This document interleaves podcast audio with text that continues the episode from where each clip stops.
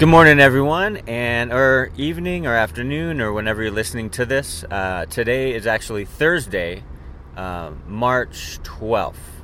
Thursday, March 12th at 7:39 a.m. and I'm driving to work here in Mobile, Alabama, uh, South Mobile, Lower Alabama. And uh, we've been going over some select uh, verses from James, and we looked at the first couple chapters, at least a few verses in there. And today I just want to talk about James chapter 3, uh, verse 5. James 3 5. And really, most of the chapter, uh, at least the first three fourths of it, is about, about the tongue, which means words, like what you say. Um, First, it talks about teachers having a stricter judgment, those who teach the word, because words matter. and obviously, as believers, we adhere to the word of God. And so it matters what we say, what we teach, um, the content, and the delivery. It matters. Our words matter. One of the messages, actually, that I taught when I first started walking uh, with the Lord, not walking with the Lord, when I first started teaching the word, um, the title of the message was What We Say Matters. And that honestly has always, um, that's always stuck with me because it's such a truth. Like what we say matters. Sometimes we devalue or we undervalue the, um, the effect that words have on people's lives. Words matter. What we say actually matters. You can't take what you say back. It's kind of like that whole demonstration of the uh, of toothpaste bottle. You know, it's easy to squeeze the toothpaste out. It just all comes pouring out, right? But what if you had to take that toothpaste that you just squeezed out and have to actually put it back in the bottle? You can't really do it. Same with our words. What we say, we can't take it back. We can say sorry for it, we can ask forgiveness, but you can't take it back. What's been said has been said. So, yes, words matter. And the Bible even talks about being slow to speak and quick to hear or quick to listen. Um, but let me just read you this one verse. James 3 5 says, Even so, the tongue is a little member and boasts great things. It's a little member and boasts great things. Tongue is small. I can't remember how many ounces it is. I have to look that up again. Um, but it's not that many ounces. It's it's small compared to the rest of the body, but it boasts great things. In other words, um, it, it, he James basically compares it to a ship, a rudder. A rudder on a ship is small compared to how huge a ship is, but that rudder steers that huge thing. It can make you go left or right or turn around or do you know what I'm saying? And so we can't see our words as a little thing. We can't see what we say as no big deal. Especially, especially as Christians, as believers, as those who follow Jesus, what we say, it matters so much. I mean, think about words, whether written or spoken. I mean, think about it. Words have started wars.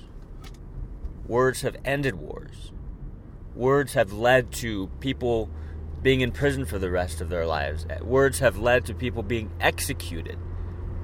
I mean, man, there is weight in words. And so, one point, I think the main point is what we say matters. James even talks about just a little spark, like a little fire can set a whole forest ablaze. A little spark. And, you know, back in the day when I was a kid, I mean, everyone, you know, all the older people, all the parents, like, everyone smoked, right? Smoked cigarettes or whatever, right? And it would just be a normal thing to, you know, so for someone to smoke a cigarette and you just throw the cigarette out, out the window and didn't think twice.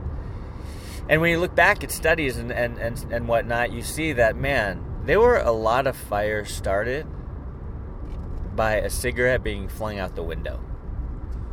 And if you think about it, that cigarette was like what, an inch or less, like the, the filter, and just a little bit of ash on the ends, and little bit, uh, a little bit of ember, whatever you call it.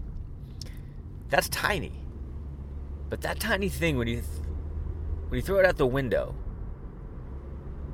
can catch the whole side of a hill on fire. Can start a gigantic fire. That little thing. In the same way, our tongue is small, but it can have a great effect on people's lives. Because with your words, you can either break people down or you can build them up. You can encourage them or you can bring discouragement.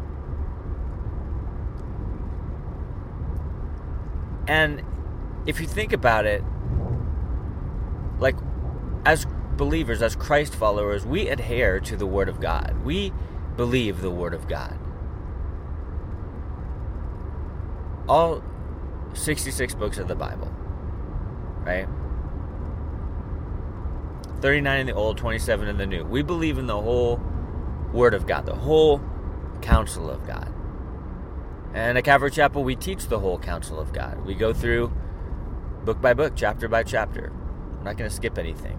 We're not going to sugarcoat it. We're not going to have gaps in the Word and say, well, I don't, I don't believe that chapter, so I'll go to the next one. No, we're going to teach a whole thing. Whether it brings conviction or comfort, whether it hurts or heals, we're going to teach the whole thing. And it's Word. It's God's Word. That's what we call it. You know? God's Word. It's powerful. It's words from God spoken by the Holy Spirit through people. And we have the whole canon of Scripture, the whole Word. And that's what we adhere to. And that's what we allow to run our lives. That's what we let lead us. That's the basis, the litmus test for truth. It's God's Word. It builds up, it encourages, it convicts, but then it comforts. It does all those amazing things. And I know some would just say, well, that, those are just words. Just in general, like, ah, they're just words. Who cares? There's a lot of weight behind words. Words have actually caused people to commit suicide. Words have, have caused people to get down into the deep depths of uh, depression and anxiety. Words do matter, there's weight behind them. And so, what you say, what I say, matters. Matters. And so, if you're about to say something, just just think before, you know. And that's I'm not talking just to you guys. I'm talking to myself too. I want to think before I speak. I want to consider things before I just blurt out stuff and regret it later. How many of us know that we've gotten into a fight and with someone verbally, and later we have to just backtrack, and everything we said was just said out of anger, and it None of it was true, but we just said it because we're just mad. And so, because of it, we used our words as a weapon to destroy someone else, to break them down. Words can either break you down or build you up. And I thank God for His Word because His Word is written to those who believe to build us up in the faith. I'm so thankful for that, aren't you? So thankful for God's Word. It's powerful, it's sharp, it brings clarity to my life. It helps me to see clearly. It helps me to walk on the path of God's will. It helps me to know the calling that God has for me. It makes my life clear. And I think that's part of it.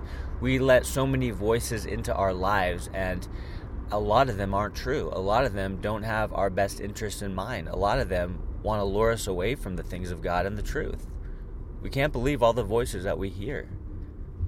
I would say the voice that you need to hear, that I need to hear, is God's voice through prayer, through His Word.